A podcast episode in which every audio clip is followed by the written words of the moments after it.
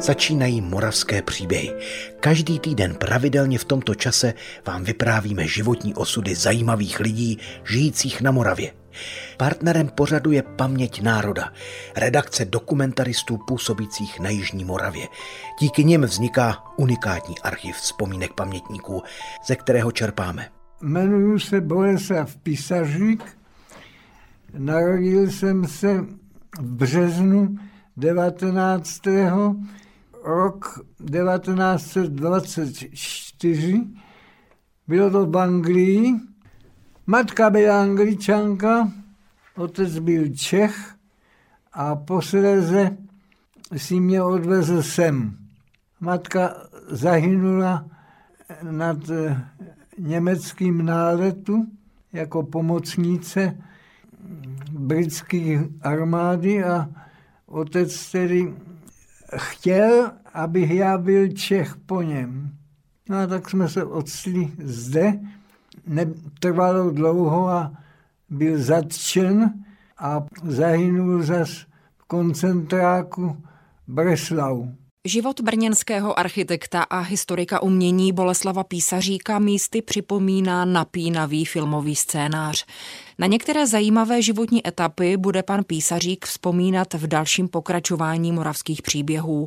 Pro archiv paměti národa vše zaznamenal David Butula. Z nahrávek vybírala Hana Ondrijášová, která vás také zdraví od mikrofonu Českého rozhlasu. Pojďme se teď vrátit do časů druhé světové války a protektorátu. Ten prožil Boleslav Písařík z části ještě jako středoškolský student, z části jako čerstvě dospělý muž. A jako takového ho neminuli povinné práce pro říši. Byl jsem jako mladík poslán na totální nasazení a začalo to Adamovem práci na střelách. Tam byl celkem dobrý kryt udělaný pro lidi a v tom údolí se špatně bombardovalo. Tam jsem pracoval na lisu, nalisovali se čepičky na náboje ráže 8.8, to byly náboje pro tankové sbory. A tam se mě po, povedlo taky při tom lisování komu si přiskřipnout palce a tím pádem, skoro bych řekl za trest, mě poslali do Německa, do firmy Glöckner Deutsch, do toho Hamburgu. Já jsem byl členem toho hasícího družstva té fabriky, ale ono bylo používáno taky k civilním účelům, tedy, že si ho zavolali za policajky nebo někdo. A v momentě jednom se stalo, že při poplachu se měl nastoupit do hasícího vozu Schoval jsem se na záchodě a ten vůz vyletěl do povětří, byl bombardován, pak se objevila cedule seznam lidí, kteří zahynuli při tom a protože jsem byl členem družstva, tak byl jsem prohlášen za mrtvého člověka a z legrace jsem si nechal udělat úmrtní list a v tom Hamburgu taky jako legraci jsme pomáhali hasit Hagenbeckův stan, to byl stan, řekněme, jako cirkusový a z blbosti, protože jsme lezli po tom stanu a nad náma létali nějaký ty bojový letadla. Nic se nestalo nám a jsme dostali odměnu od toho správce dalekohled za to hašení. Ne? Mně se tam poměrně líbilo, jako mladý člověk jsem dostával slušnou stravu a jakési vzrušení a při těch náletech byli u břehu Rýna spletený takový ptě. Tam mi, když byl nálet, kde se očekávaly fosforové bomby, tak jsme naskákali za ty petě u té vody, což mě zůstalo jako zvyk. A když bylo bombardováno posledně jednou v Brno, a to je Líšeň, tak jsme se s kamarádem, který se mnou teda taky tam byl, v tom Hamburgu, tak jsme se smáli, že lidé neskáčí do řeky v pisárkách, ale čučí na to, jak ty bojové svazy, to byly americký, myslím, liberátory nebo něco takového, jak oni se soustředovali dohromady a táhli teda do Německa. No tak občas jsem zajel do protektorátu a e, zámínkou byla operace slepého střeva svatyany a tam mě poslal doktor, který bydlel proti botanické zahradě a říkal se přítel studentů a ten, tento doktor, mě doporučil na tu operaci, která nebyla nutná. A když jsem jel z toho Německa k nám, tak eh, jsem měl takzvaný kenkarte, něco jako občanský průkaz.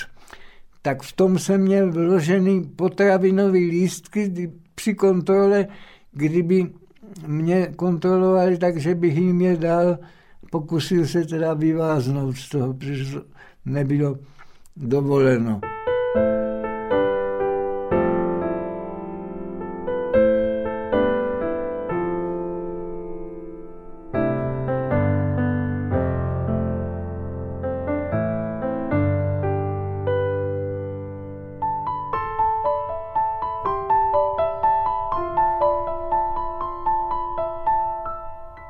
Nástrahy života na okupovaném území i na nucených pracích v Německu v Boleslav Písařík přečkal.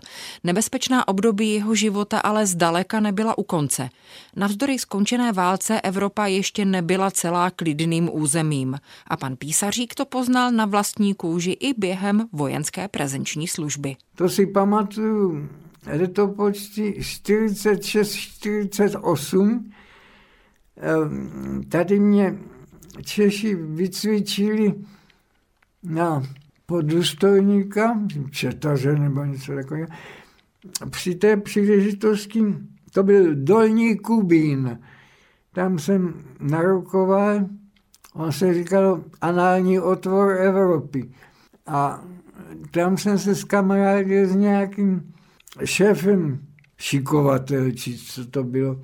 Dělal jsem mu panáčky, z kaštanu jeho synovi a tím pádem jsem nemusel třeba na cvičák, ale honili jsme tam takzvaný benderovce. To byla ta švanda, já jsem byl četař a nějaký Slovák Myškoci byl četařem dalším a samozřejmě při tom bojování s těma benderovcama jsme se popletli v mlze a v lese a já jsem viděl před sebou nějaký skýny v lese, měl jsem veliký strach teda. A byl jsem u lehkého kulometu jako velitel, jsem velel lehký kulomet na, na palbu a viděl jsem, že ti moji spolubojovníci couvají jak raci já zůstávám jako v popředí, no ale skončilo to dobře, protože se ozvalo z lesa vole nestřídali a to byl ten myškolci, jsme se popletli a tak jsme se hádali, kdo má kde být.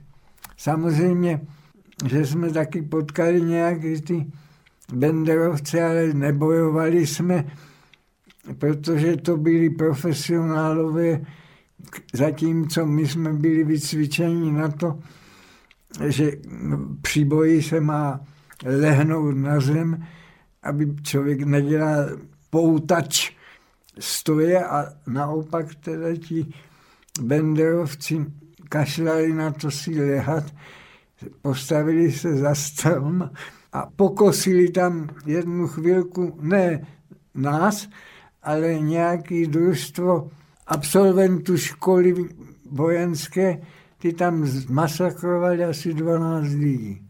U toho jsem nebyl, ale vím to. No a jinak v celku řečeno, ten terén tam byl Snína, Runína, Stakčín při polských hranicích a z Žertu tam byly zákopy po německé armádě. Já jsem v jednom z nich našel lepku, tak jsem na ní nadepil známky a poslal jsem to do Brna jako pozornost, tedy poslal, neposlal. To děvče z té pošty se toho polekalo a vyhodila mě i s lepkou. A jinak ty naše ztráty tam byly většinou v těch bojích s těma Benderovcama armáda generála Anderse byli většinou takový, že jsme se pobili navzájem, anebo třeba příklady. Kuchaři v džipu americkým přiváželi chleby a takový a spadli do průlíny v lese. Samozřejmě se potoukli trochu a napsali protokol při střetu s Benderovcama, tak to pokračovalo, nebo byli taky ožralí někteří a podobně. A legrace byla teda, protože to byla zima. Mně bylo taky zima, tak jsme kradli v kostelích a kaplích zbytky svíc a tím jsme si topili ve stanech a tak to bylo takový rytířský bojování, že nějaký můj velitel cestoval v tom armádním střetu se svou přítelkyní a to nás všechny vojáky ohromně bavilo, že tam máme děvče. Během vojenské služby Boleslav Písařík vstoupil do komunistické strany a navzdory svým pozdějším výhradám ke KSČ v ní zůstal. Bál se, že přijde o svou kariéru a společenský status – a měl co ztratit. Jako architekt se podílel na stavbě brněnského Janáčkova divadla a byl i u některých velkomoravských archeologických vykopávek. Díky svým jazykovým schopnostem se věnoval taktéž tlumočení a organizoval četné výjezdy do zahraničí. Milí posluchači, jak víte, příběhy čerpáme z rozsáhlého archivu Paměť národa. A ta má své srdce i na Jižní Moravě. Pobočka Paměti národa sídlí i v Brně. Sledujte na webu a sociálních sítích Brněnský institut paměti národa. Navštivte ho a podpořte. Přijměte naše pozvání do klubu Přátel paměti národa. Díky vám zdokumentujeme paměť Moravy. Vše najdete na webu paměťnároda.cz. Děkujeme.